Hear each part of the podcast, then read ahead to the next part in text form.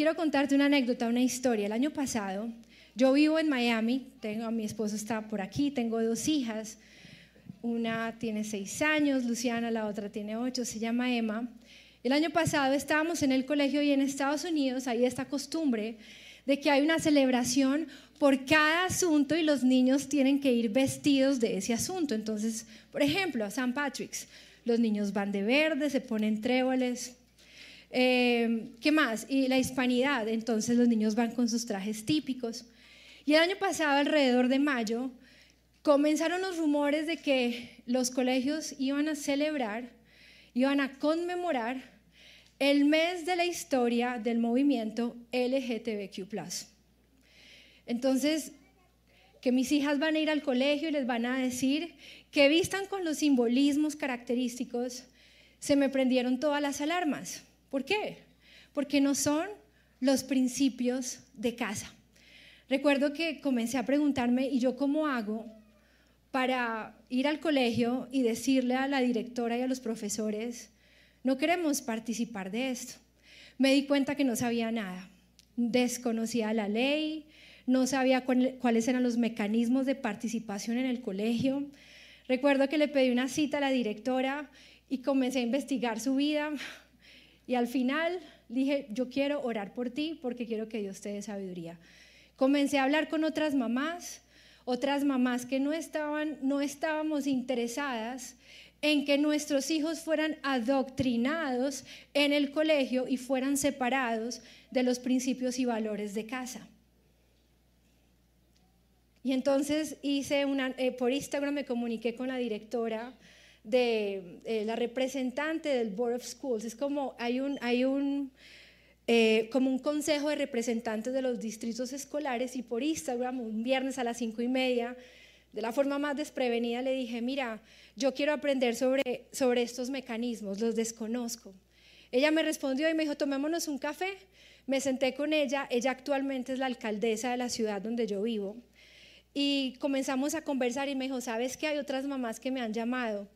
Y entonces comenzó, a crecer esa mesa de mamás inicialmente que nos estábamos preguntando cómo podemos hacer valer la voz y el voto de los papás, porque allá está sucediendo en los colegios que los profesores pasan un formato a los estudiantes sin el consentimiento de los papás, preguntándoles, ¿cómo quieres que te tratemos hoy? ¿Qué nombre quieres tener hoy? ¿Cuáles son los pronombres que quieres usar hoy? sin que los papás lo supieran. Comenzamos a darnos cuenta que los profes que hicieron clubes en los colegios, donde los profesores aprovechaban eh, los conflictos personales de alguno de los muchachos y los invitaban a esos clubes y allí les enseñaban que era normal si tú querías cambiar de género. Estamos hablando de identidad de género acá. Y comenzaron a suceder una cantidad de cosas al punto de que hoy, no sé si han escuchado las noticias, que en California, los papás que no estén dispuestos a afirmar, a afirmar el género que sus hijos quieran elegir, pueden ser penalizados. Las cosas allá están, eh, en junio se celebró el, el mes LGTBQ ⁇ y eso significa que de una manera con bombos y platillos, todo el país se viste de los colores del arco iris. El tema hoy no es los colores del arco iris, que por cierto es un regalo de Dios y lo vamos a redimir porque nos pertenece, eh, sino la voz de la familia es la voz que en primer lugar debe ser escuchada por nuestros hijos. Y por eso yo te quiero plantear la conversación hoy Finalmente, ¿cuál es el mensaje que nosotros, los adultos, necesitamos plantearle a las futuras generaciones? Quiero hacer una pausa acá. Quiero invitarte a que te voltees a la derecha, a la izquierda y le digas al que está a tu lado, le digas, en ti hay influencia y tu semilla se está reproduciendo díselo. Mientras tanto, quiero saludarlos a ustedes que nos están acompañando online. Gracias por compartir esta tarde con nosotros y que esta discusión, que este mensaje, más que una bonita reflexión, sea palabra de Dios en tu vida que dé mucho fruto. Muchas gracias. Y es que en cada uno de nosotros hay influencia. Hago una pregunta, ¿quiénes de aquí tienen hijitos chiquitos? ¿Quiénes tienen sobrinos? ¿Quiénes tienen nietos? ¿Quiénes tienen vecinitos? Ahijados, ahijadas. Y quiero que cuando tú comencemos a charlar de esto, lo entiendas no solamente como la familia de sangre, sino que entendamos que la iglesia es la familia de Dios y necesitamos ponernos de acuerdo en los mensajes que nosotros estamos permitiendo, estamos diciendo, estamos declarando. ¿Por qué? Porque la primera voz en la vida de los niños son sus papás. Y eso se trató primero la familia. Esa mesa de trabajo comenzó a crecer, a crecer, a crecer.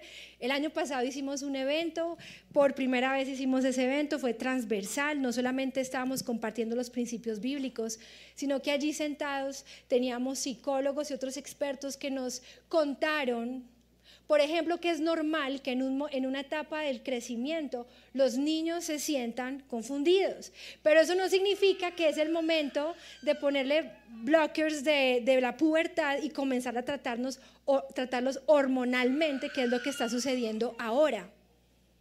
Ahora si un niño a los nueve años dice que quiere que se identifica con otro género, inmediatamente sin hacer más preguntas, le ponen bloqueadores de la pubertad para retrasar ese proceso y darle tiempo al niño para que decida finalmente qué quiere ser y entonces comenzar un proceso hormonal. Los papás están dejando solos a sus niños con ese tipo de decisiones, a los nueve años, a los doce años. Allá está pasando eso. Aquí cómo están las cosas. ¿Una marcha de cuántas personas? Pero saben que 97 mil personas. Pero saben qué va a pasar el 13 de agosto? Que se va a levantar esta familia y muchas familias diciendo, el diseño original es el que Dios especifica en su palabra. Y primero es la familia. Siempre ha existido una, lucha por la mente de los niños y quien la conquiste gobernará sus vidas. Quien llegue primero a la mente de los niños va a gobernar el resto de su vida. Por eso los que son papás, los que van a ser papás, los que son abuelitos, los que no son solteros, incluso no necesitas ser papá y mamá para entender que si tú eres un adulto y si tú eres mayor, tú estás en una posición de influencia. En este momento los niños no están siendo entretenidos en el ministerio arriba. Esos niños están siendo capacitados para creerle a Dios. Esto que se hace al principio de que los niños salen aquí a orar es una declaración de que aquí hay mentalidad generacional y esa es la forma de hacerles saber y de entregarles un legado que realmente transforme el futuro. Si nosotros no nos levantamos con un mensaje relevante y claro, que no simpatice, porque aquí el tema no es simpatizar con la palabra de Dios, necesitamos aprender a responder bíblicamente a la vida. Y en ese orden de ideas, el evento fue un éxito. Eh, muchas familias se unieron, cristianas y no cristianas, porque ese es el otro tema. Creemos que la agenda woke, esta agenda que representa la agenda 2023, que defiende la eutanasia, el aborto, el tema de identidad de género, el tema de las minorías, esa agenda wow, creemos que son demasiados, pero ¿saben qué?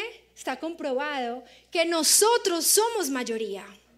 Pero nosotros nos tenemos que levantar y tenemos que hacer algo al respecto. Por eso el evento de agosto 13 es importante para que nos pongamos de acuerdo en el mensaje. ¿Cuál es el mensaje que nosotros, cuál es la semilla que se va a reproducir en los próximos? Los espacios vacíos que dejan los padres o nosotros los adultos son aprovechados agresivamente por el movimiento woke. Y de eso se van a dar cuenta.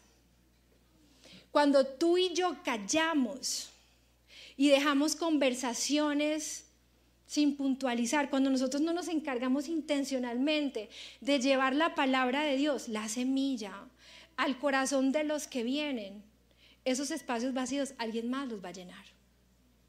¿Quieres ser tú el primero en la vida de tus hijos? Que tus hijos te encuentren la primera fuente de su sabiduría, que seas tú. En, la versión de este año de Primero la Familia hicimos un nuevo, un nuevo evento. Esta vez hablando de salud mental, tecnología y mm, comunicación para conectar con los niños. Y nos dimos cuenta que los papás no saben cuando compran Roblox o Minecraft o cuando abandonan a sus hijos en la soledad de su habitación, las cosas a las que ellos están expuestos. ¿Sabían que existe el abuso sexual en el mundo virtual? ¿Sabían que existen los robos?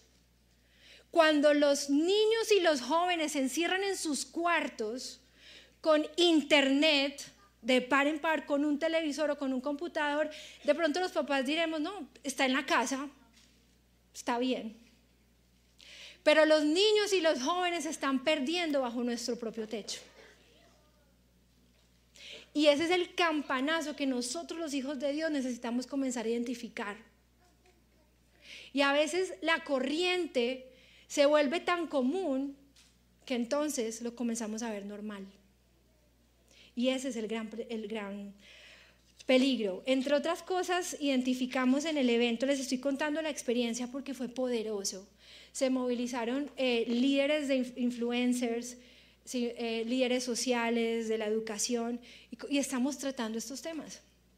En redes sociales aparecemos como primero la familia Miami y estamos educándonos como padres de familia. ¿Por qué? Porque nos podemos quedar desde la tribuna de la indiferencia algo mínimo que nosotros tenemos que saber ya es la tecnología ya no nos puede seguir atropellando.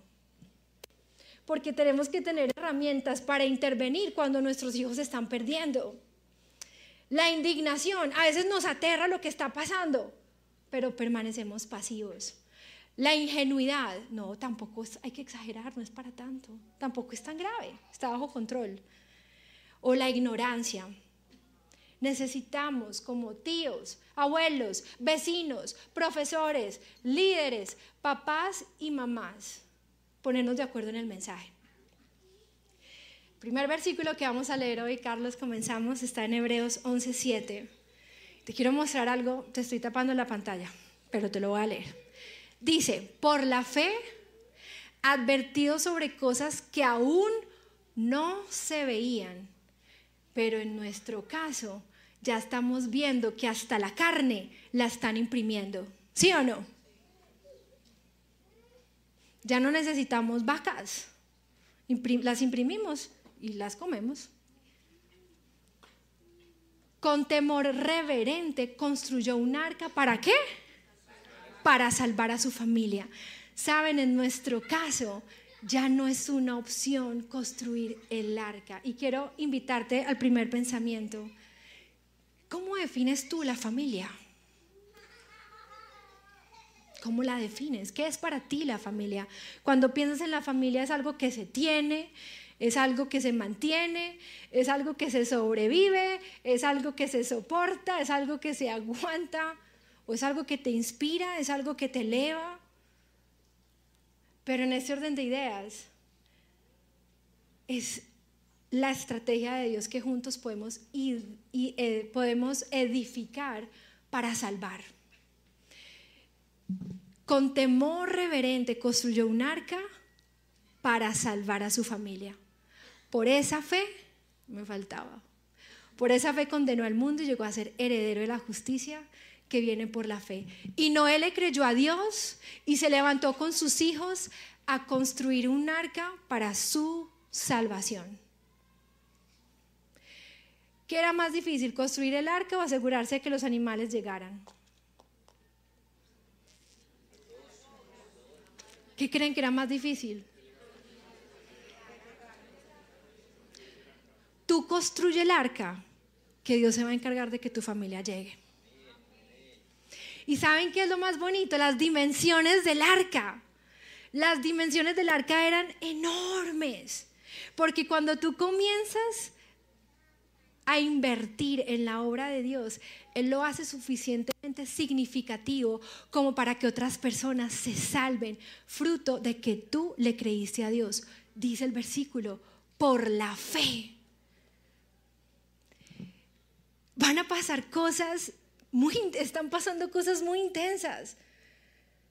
El movimiento LGBTQ ya nos mostró su intención clara y hasta hizo una canción diciéndonos a los padres de familia, vamos por tus hijos, vamos por tus hijos, vamos por tus hijos. Porque el enemigo sabe que si captura las mentes y las almas de los que vienen, ¿cómo vamos a estar el día de mañana? Por eso es que tú y yo no podemos permanecer como... Hay dos tipos de personas, los espectadores y los protagonistas. Los protagonistas, los Noé, son los que se levantan en el nombre de Dios, creyéndole a Él, comienzan a edificar el arca de salvación. Y hoy te quiero decir, el arca de salvación, ahora sí, Carlos, es tu familia. La familia es la estrategia de Dios para transmitir sus principios de generación en generación. La familia se edifica todos los días con intencionalidad. ¿Saben, tener hijos es fácil o difícil?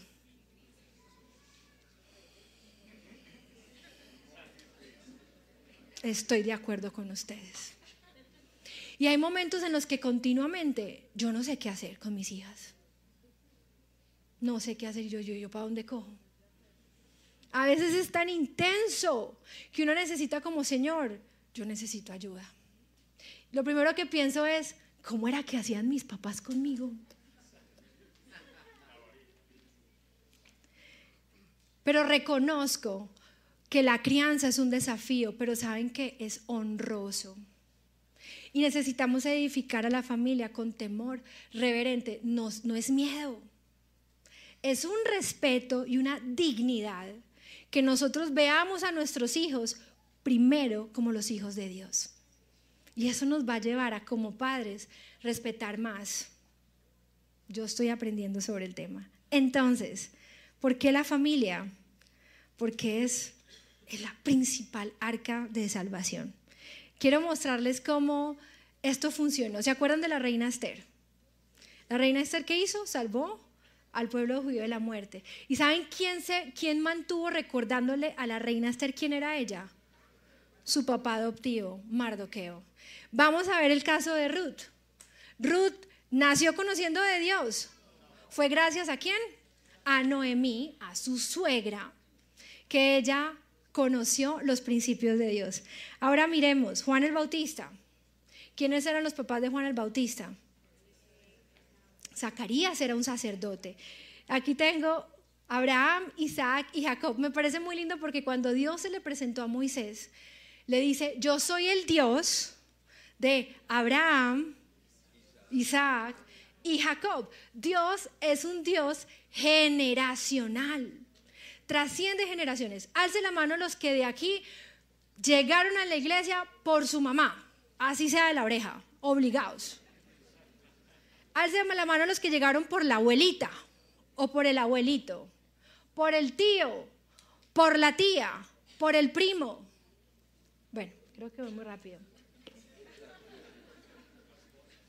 Gracias a ti, ¿quién ha llegado de tu familia? Bien, bienvenido. Un papá por ese lado.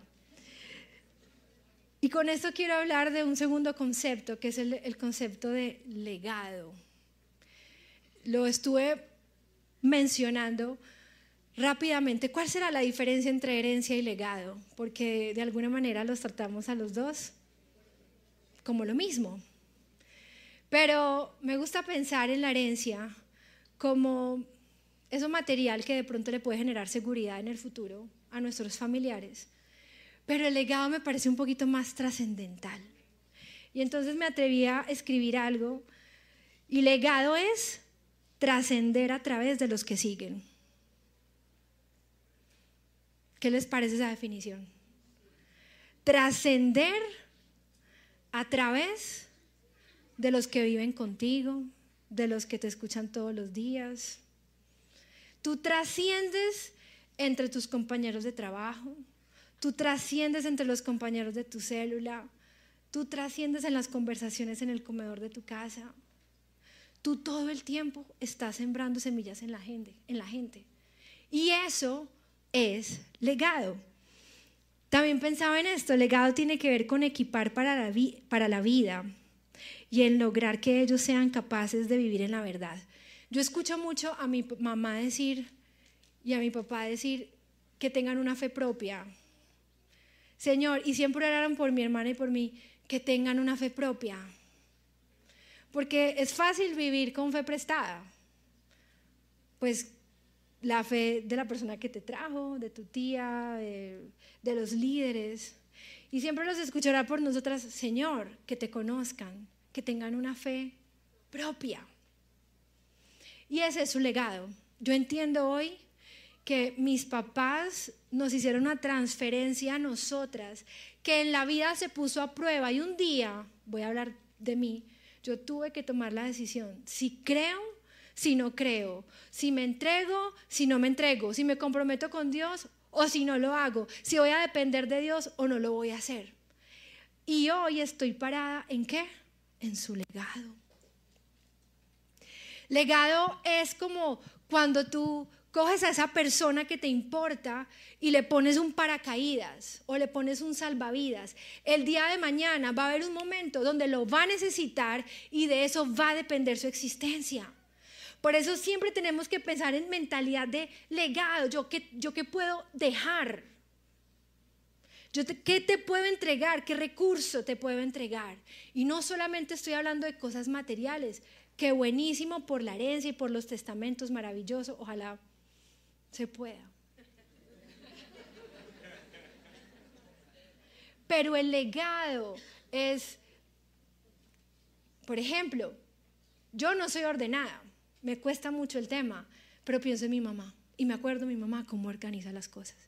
Créanme que esta distancia me fui hace como cuántos años, como 12 años, hace 12 años que nos casamos y me fui, hay momentos en los que uno se siente íngrimo, solo y yo. Y comienzo, ¿cómo es que es? Y me acuerdo de que mi papá haciendo mercado en un Carrefour, en cinco minutos me dio una lección de fe que hasta el día de hoy la sigo enseñando. ¿Cómo tomar decisiones en la vida? Contrasta tus propósitos, tus principios, tus prioridades y tus peculiaridades. Él me lo dijo en cuatro minutos y yo llevo esa lección y se la he enseñado a cuanta persona he podido. Mi mamá, por donde pasa, deja bonito todo. Entonces yo ya, yo también, a ver, un momentico. No me sale natural. ¿Cómo es que hace mi mamá? ¿Cómo es que hace mi papá? Y estoy hablando eh, ejemplos muy cotidianos, pero seguramente, ¿cómo te recuerda la gente a ti? Cuando la gente habla de ti, ¿qué dice de ti?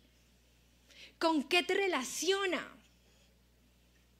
Y lo que quiere hacer nuestro Señor Jesús es que seamos sus instrumentos para transmitir su mensaje que nunca muere.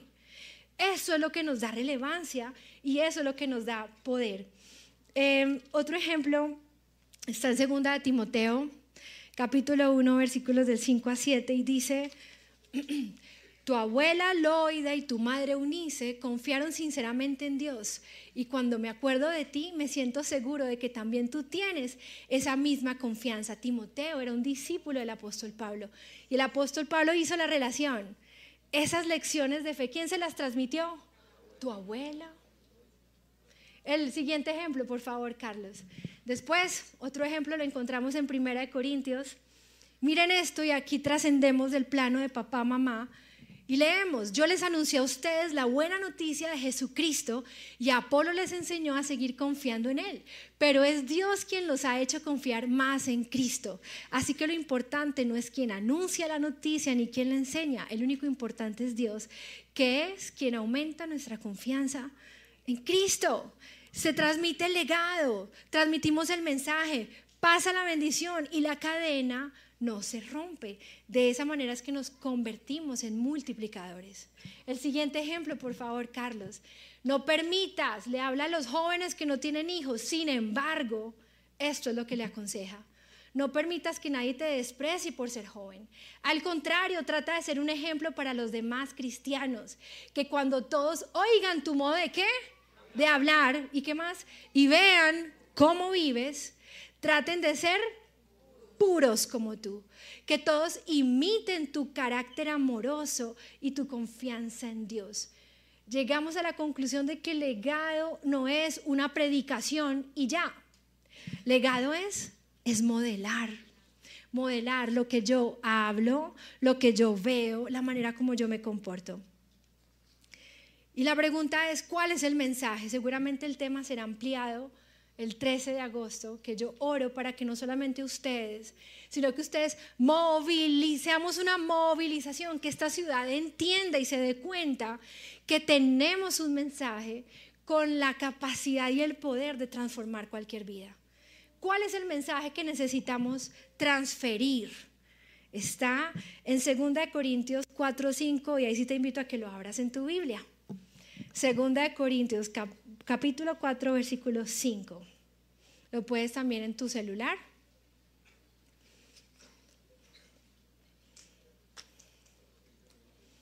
Y este es el gran reto. La razón por la cual asistimos a Senfol CGC. La razón por la cual madrugamos todos los días a leer la Biblia. ¿Ya lo tienes? Vamos a leerlo. No nos predicamos a nosotros mismos, sino a quién? A Jesucristo como Señor. Nosotros no somos más que servidores de ustedes por causa de Jesús. Entonces te pregunto, ¿cuál es el mensaje central de nuestro legado? ¿Cuál debería ser?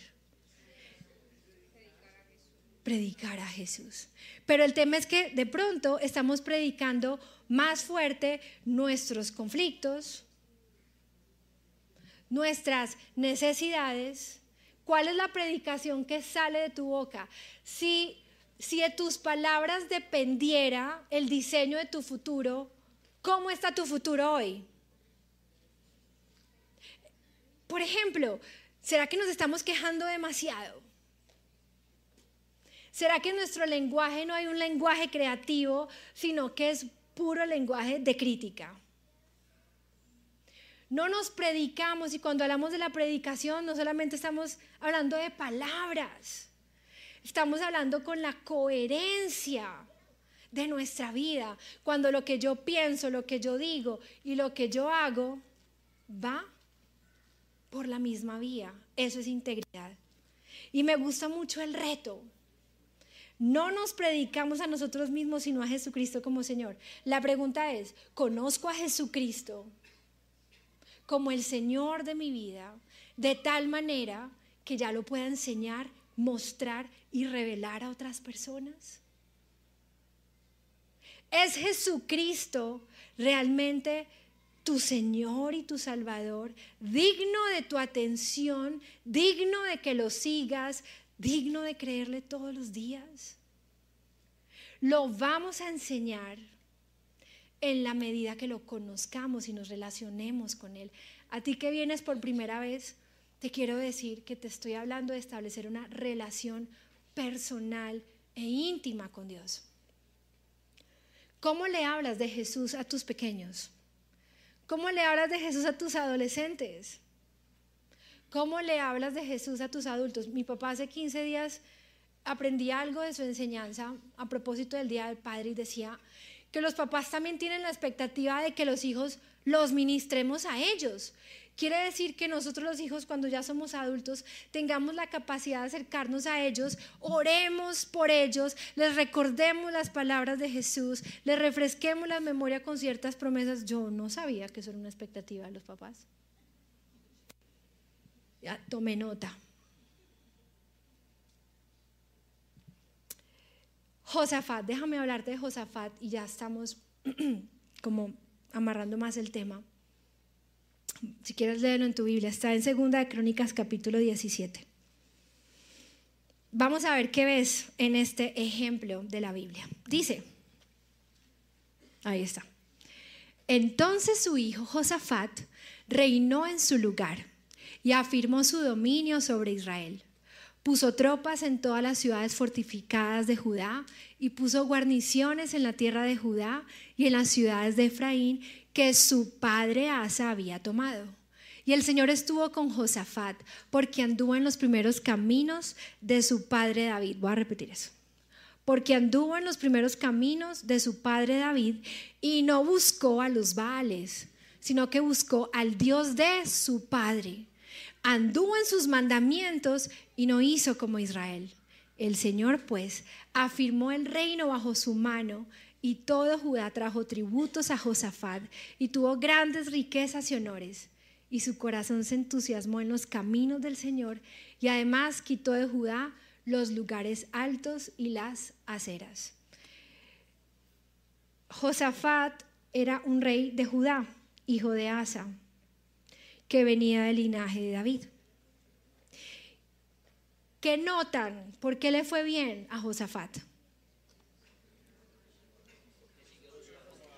Porque siguió el legado, porque siguió los pasos. ¿Qué hizo? Anduvo en los caminos de David. Dice que no buscó los Baales. Los Baales son los dioses de la época, ídolos, también las aceras. Dice, y no buscó a los Baales, sino que buscó al Dios de su padre, anduvo en sus mandamientos. El Señor pues afirmó el reino bajo su mano y saben que se hizo famoso. Los demás reyes se enteraban de que el Dios de David estaba con Josafat y decidían no meterse con Judá, porque sabían que él gozaba de todo el respaldo de Dios. Al contrario, le llevaban regalos porque querían simpatizar con él, ya que habían entendido que si la gracia de Dios estaba sobre su vida, él estaba absolutamente cubierto y protegido. Cuando yo ando en los mandamientos de Dios, cuando yo no me arrodillo ante otros ídolos, Dios bendice. Y eso lo aprendió a hacer Josafat. Anduvo en los caminos de su padre. Y esto me lleva a hablarte del último punto y es sobre la mentalidad generacional. Ya mencionamos, ya dijimos que Dios es un Dios de generaciones. Una de las razones por las cuales mi esposo y yo decidimos pasar el tiempo que pasamos aquí fue porque estábamos interesados en que nuestras hijas recibieran la inyección de nuestra familia. ¿A qué te refieres con inyección? ¿La necesitaron vacunar? No, no, no me refiero a eso. La influencia de la familia. El lenguaje de la familia. Que nuestras dos hijas observen en qué consiste ese linaje. Que te recuerdo, dice la Biblia, que tú y yo somos linaje escogido y real sacerdocio. Yo quiero que mis hijas sean expuestas a las oraciones y a la bendición de mi papá. Yo quiero que mis hijas sean expuestas a la forma como mi mamá las corrige. Las expusimos a la familia de mi esposo para que ellas vean, aprendan las tradiciones Saben, esto se hace de manera intencional. Tú puedes dejarle un legado a tu amigo. Tú puedes incluso todo el tiempo, tú estás haciendo, estás consignando en tu pareja, en tu esposo, en tu esposa. Esto del legado no solamente se limita a los más pequeños, que nos necesitan tanto. Esto que pasa todos los sábados aquí, es mentalidad generacional, es exponerlos a la adoración, es exponerlos a la palabra de Dios. Es la manera en que juntos les estamos colocando el paracaídas para que cuando se vayan de la casa, aun cuando fueren viejos, no se aparten de él. Y ese paracaídas, cuando ellos lo tengan que, no caigan. Aprendí algo de Agustín Laje que me gustó mucho y decía, la familia debe ser la primera voz porque en casa los papás tenemos que vacunarlos. Vacunarlos con los principios, vacunarlos con la verdad, para que cuando salgan esa vacuna se active y los proteja en su mente de otras filosofías que los quieran venir a conquistar. Esa vacuna es la palabra de Dios ese paracaídas, ese salvavidas, es lo que tú y yo hacemos cuando a tiempo y a destiempo les enseñemos la palabra de Dios. Lo primero que influya la mente de un niño lo gobernará para siempre. Por eso el encargo es en Deuteronomio 6, versículos del 5 al 9. Ama al Señor tu Dios con todo tu corazón y con toda tu alma y con todas tus fuerzas. Grábate en el corazón estas palabras que hoy te mando. Incúlcaselas continuamente a tus hijos. Háblales de ellas cuando estés en tu casa y cuando vayas por el camino, cuando te acuestes y cuando te levantes. Átalas a tus manos como un signo. Llévalas en tu frente como una marca. Escríbelas en los postes de tu casa y en los portones de tus ciudades. Para poder entregar un legado, tú y yo primero necesitamos ser. Para poder hacer por otros, primero nosotros tenemos que ser. Y aquí nos está diciendo, lo primero que tenemos que hacer es amar a Dios.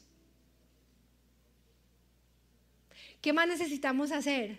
Que las palabras de la Biblia estén grabadas. Gracias, usted le han dado gracias a Dios últimamente por las profes del arca. Ellas están allá pintando arcoíris, haciendo murales, haciendo juegos, tratándole de explicar a los niños estas palabras. Qué bueno que tú el día de mañana, consciente de que eres portador y de un legado importante, tú también digas, ¿sabes qué? Cuenta conmigo para ponerles el paracaídas. Cuenta conmigo para transferir la palabra de Dios a los que siguen. Y dicho esto, en acción de gracias, decirte que la palabra de Dios se enseña en casa. Yo los llevo al CGC para que allá les hablen de Dios. No. Nos corresponde a los papás, a los tíos, a los abuelos, a los líderes. Pero para poder dar, primero yo me la tengo que, dice la Biblia, me la tengo que grabar. Dice continuamente, incúlcaselo. Continuamente los muñequitos están ya con personajes no binarios. Continuamente hay agresividad. Ustedes saben los nombres de los juegos de Minecraft y Roblox y todo esto. Continuamente están invocando al diablo. ¿Cómo nosotros vamos a continuar patrocinando esto y quedarnos quietos y callados? Cuando Dios nos está haciendo una invitación, que yo creo que es un mandato. Háblales de ellas cuando estés en tu casa, cuando vayas por el camino, cuando te acuestes, cuando te levantes. Átalas a tus manos como un signo. Eso me hace pensar que las cosas que nosotros hagamos hablen de Dios. Dice, llévalas en tu frente, en tus pensamientos, en tu cabeza, como una marca. Escríbelos en los postes de tu casa y en los portones de tus ciudades. Y el 13 de agosto, esta ciudad va a ver cómo vamos a escribir que por la familia le vamos a creer a Dios y vamos a hacer lo que Él nos manda hacer sin negociar verdades. Cuando hay tantas verdades, no hay una verdad en absoluto. Y la Biblia dice que Jesucristo es la única verdad, es el camino y es la vida. Ese es nuestro mensaje.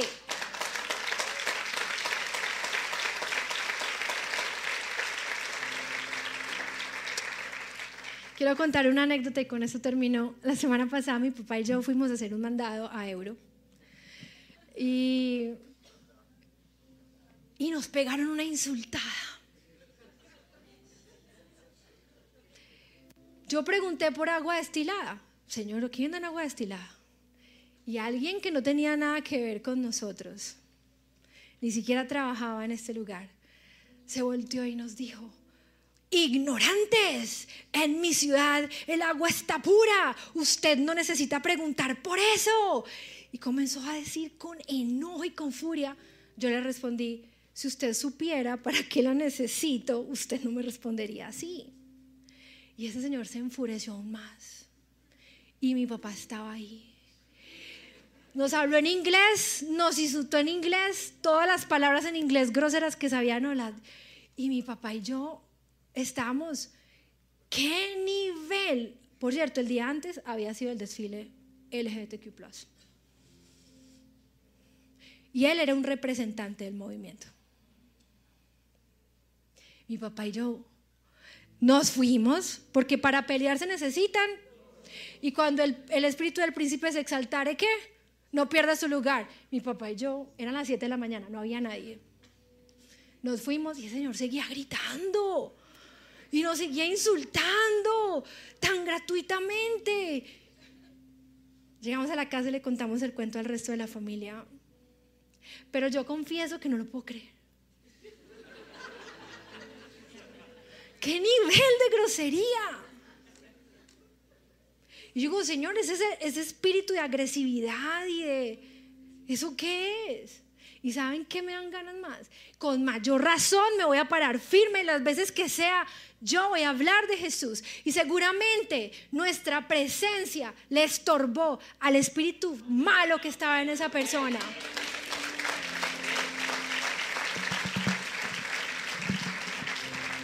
Que tú estés tan lleno de Dios que le estorbes a más de uno. Y seguramente va a pasar.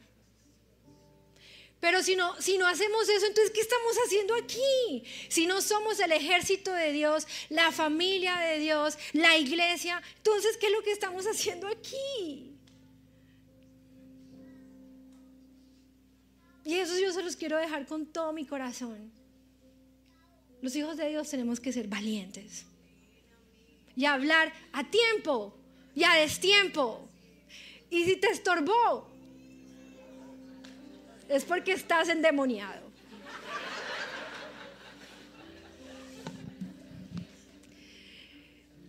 Hitler sabía que si ganaba a los niños y a la juventud, se iba a apropiar del futuro. Pero también lo sabía Nabucodonosor en la Biblia. Y dice que eligió entre los jóvenes israelitas jóvenes hermosos, inteligentes. ¿Y se acuerdan a quién eligió? A Daniel. Y a Daniel lo trataron de adoctrinar. Él vivió adoctrinamiento. Le cambiaron el nombre, le cambiaron la dieta, le pusieron a aprender la cultura, le pusieron a aprender la lengua. Pero ¿saben qué hizo Daniel? Él decidió en su corazón no contaminarse con la comida del rey. ¿A cuál mesa te estás sentando tú hoy a comer? Porque lo que tú comes, estás ofreciendo. Y eso que ofreces es realmente coherente con la predicación de Cristo. Papi, me gustaría invitarte a orar para que cerremos esta reunión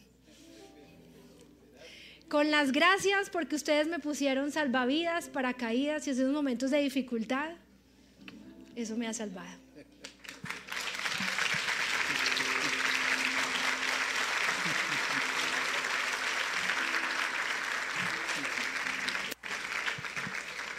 ¿Y uno qué dice después de esto? Ah, hermosa, preciosa.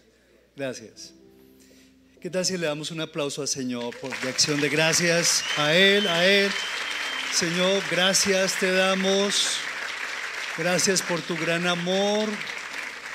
Gracias, Señor, porque tú nos visitas todos los días de manera tan particular que nuestras vidas se impactan nuevas. Son cada mañana tus misericordias, Señor. Bendito seas, Padre. Bendito seas, oh Dios. Tres cosas durarán para siempre. La fe, la esperanza y el amor. Pero la más importante de esas tres es que es el amor. Y tú puedes hacer muchas cosas y saber muchas cosas y tener grandes intenciones. Pero si no tienes la trascendencia, el poder queda la trascendencia en el amor del Señor. Tus grandes intenciones van a llegar hasta que comiences a tener la más mínima oposición en tu familia o en tu ambiente que te rodea. Que tu amor sea el amor del Señor. Que tu amor realmente esté apegado a las escrituras. Que tu amor sea un, un amor dirigido por el Espíritu de Dios. ¿Qué tal si levantas tus manos al Señor? y le dices, Padre, yo necesito de tu amor, oh Dios, para que tus palabras en mi vida allí no se queden, Señor, porque no me quiero convertir en un oidor olvidadizo, sino en un hacedor de tu palabra. Y me convierto en un hacedor de tu palabra cuando permito, Señor, que tus palabras modelen mi vida y así yo pueda modelar a mis hijos, Señor, a los que están en mi entorno, bendito Dios. Llueve, truene o relampaguee, oh Dios. Que yo pueda hacer algo por esta sociedad que se está envenenando por estas culturas progresistas, Señor, que están engañando a nuestros niños y no nos, no nos queremos dar cuenta, Padre. En el nombre de Jesús, dile, Señor, graba estas palabras en mi corazón. Dios mío, que yo asuma mi responsabilidad ante ti, Señor. Porque entonces, Señor, si no lo hago, ¿qué estoy haciendo aquí, oh Dios? Dile, Señor, que mi herencia no se queden dar cosas a mis hijos. Señor, que yo pueda trascender y entregarles legado. Dile eso, un legado. Señor, allá hay un mensaje que les estoy entregando todos los días a mis hijos y a mis nietos. Un testimonio que le estoy entregando a mis compañeros de trabajo, a mis vecinos, a mi familia extendida les estoy entregando un mensaje que el diablo no se va a robar, que el ambiente no se lo va a robar, Señor, que las experiencias más difíciles no lo van a diluir, oh Dios. En el nombre de Jesús, permítenos permanecer, Señor, dando testimonio de que tú estás en nosotros, con nosotros, sobre nosotros y que tú nos abres este camino, bendito Rey. Gracias porque tú transformarás las ortigas en arrayanes. Gracias bendito Dios porque tú nos darás los tesoros muy escondidos y las verdades muy guardadas, Señor. Oh Dios, bendito seas. Dile, Señor, yo hoy Señor, confieso que soy tu hijo, que te pertenezco, Señor. Y por ser tu hijo, Padre, te doy gracias por esa libertad, por ese espíritu de adopción que me lleva a ser diferente, Señor, en un mundo, oh Dios, cargado de tinieblas, pero en el cual vamos a resplandecer y vamos a ser sal y luz Vamos a hacer bendición para un mundo, Señor. Gracias, Padre, por ese privilegio hermoso, oh Dios. Bendice al que está a tu lado. Dale un abracito, dale un abrazo. Y dile, Espíritu Santo, bendice la familia. Y bendice a tu familia. Bendice a tus hijos en el nombre de Jesús. Y digámosle al Señor, permítenos prepararnos para el 13 de agosto para que al final de esa jornada juntos nos reunamos como uno solo en el festival del perdón, y tú mismo con el broche de oro nos permitas terminar esta jornada volviendo el corazón de los padres a los hijos y el corazón de los hijos a los padres. Que en el nombre de Jesús, Señor, se acabe tanto odio, resentimiento y amargura en los hogares. Y que tú nos permitas ver tu gloria. Señor, la primavera de tu espíritu aquí en esta preciosa ciudad, oh Dios. Bendito seas, oh Dios. Bendice al que está a tu lado. Glorifica a Dios por su vida, su familia. Y dile, Señor, que su corazón no se canse de amar. Que su corazón no se canse de sembrar lo mejor de Cristo Jesús. Que su corazón no se canse de perdonar. Que su corazón no se canse de amar. Y que a todos atraigamos a ti, Señor, a tus pies. Esa es nuestra oración, Padre. Y mientras tanto, Señor, extiende tu mano. Aquí mismo extiéndela. A los que están en sus casas, extiende tu mano. Y que esta palabra que llegó a cada corazón traiga, Señor, sanidad, medición, medicina y curación. Dile, medicina y curación a cada mente, a cada corazón, a cada sistema Señor, a cada neurona, a cada músculo, a cada órgano enfermo, trayendo sanidad de lo alto, Espíritu Santo. Bendito sea, Señor, creemos que tu presencia está aquí y nos dará descanso, Señor. Bendito seas, Padre amado. Santo, santo, santo eres tú, Señor. Poita, ven para acá, por favor. Andrés, venga para acá. Mi amor, ven para acá. Si está, no sé quién más está de la familia. Y como miembros de la familia, David está por acá. No, no, no lo. Ven para acá. Andrea está con los niños, ¿verdad? Vamos a, ¿me permiten? Levanten sus manos, por favor. Esta puede ser su familia. Esta puede ser su familia. Oren por nosotros. En el nombre de Jesús levantemos nuestras voces. Levantemos nuestras voces, por favor. Que en el nombre de Jesús, tu palabra, que tiene poder, permanezca en nuestros hogares, en el nombre de Jesús, hasta la segunda y tercera y cuarta generación. Y que todo lo que hagamos, lo hagamos para la gloria de Dios.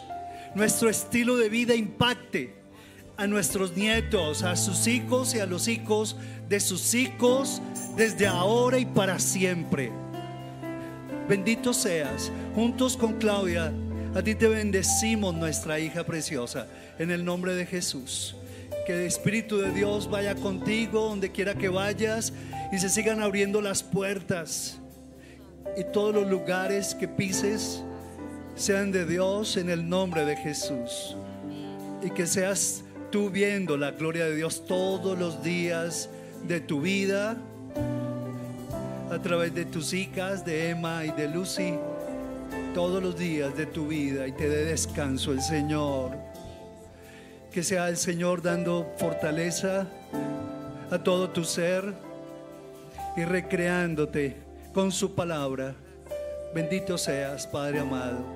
Asimismo, Señor, yo bendigo a Andrés como su esposo y en el nombre de Jesús, que seas tú, Señor, con tu sabiduría de lo alto, para que Él sea ese hombre, ese esposo y papá que tú quieres que sea, Señor, un varón de amor, un varón de sabiduría, un varón fiel y un varón firme, Señor, para representarte aquí en la tierra. Y ese papá y ese esposo que tú quieres que Él sea, Señor. Gracias, Padre amado. Te daré esos tesoros escondidos. Y aquí, Señor, en David oramos por Andrea en el nombre de Jesús. Los bendecimos, Padre amado. dígale al Señor, Dios mío, en David también bendigo a mis hijos y a mis nietos. ¿Sabían que antes de que él naciera, lloré por la mamá de David cuando estaba embarazada? ¿No sabías? En el monte, en el cerro Nutibara.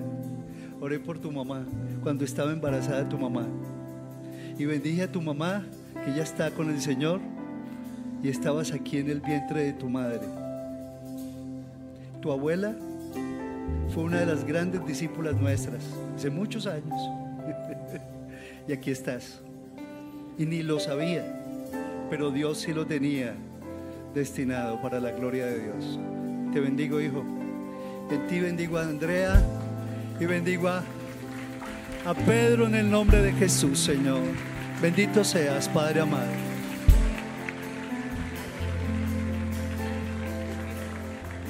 Señor, qué privilegio tan grande saber que todo lo que hacemos por ti llega a tu corazón cuando lo hacemos por fe. Cada oración que hicimos, tú la escuchaste. Cada oración que hacen tus hijos e hijas por sus esposos, por sus hijitos, por sus padres, tú las escuchas. Porque tu voluntad es buena, agradable y perfecta. Señor, no son los más los que pueden hacer daño, somos nosotros los más porque el que está en nosotros es más fuerte que el que está en el mundo. Y si te tenemos a ti, lo tenemos todo. Y podemos creer tus promesas. Y si eso es lo que tú crees, levanta tu voz con un aplauso de gratitud y alabanza. Porque si lo tenemos a Él, lo tenemos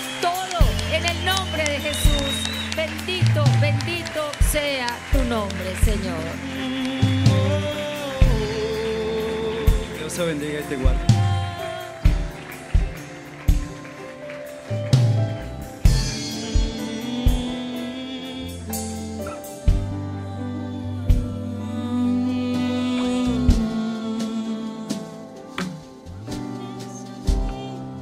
Es a ti a quien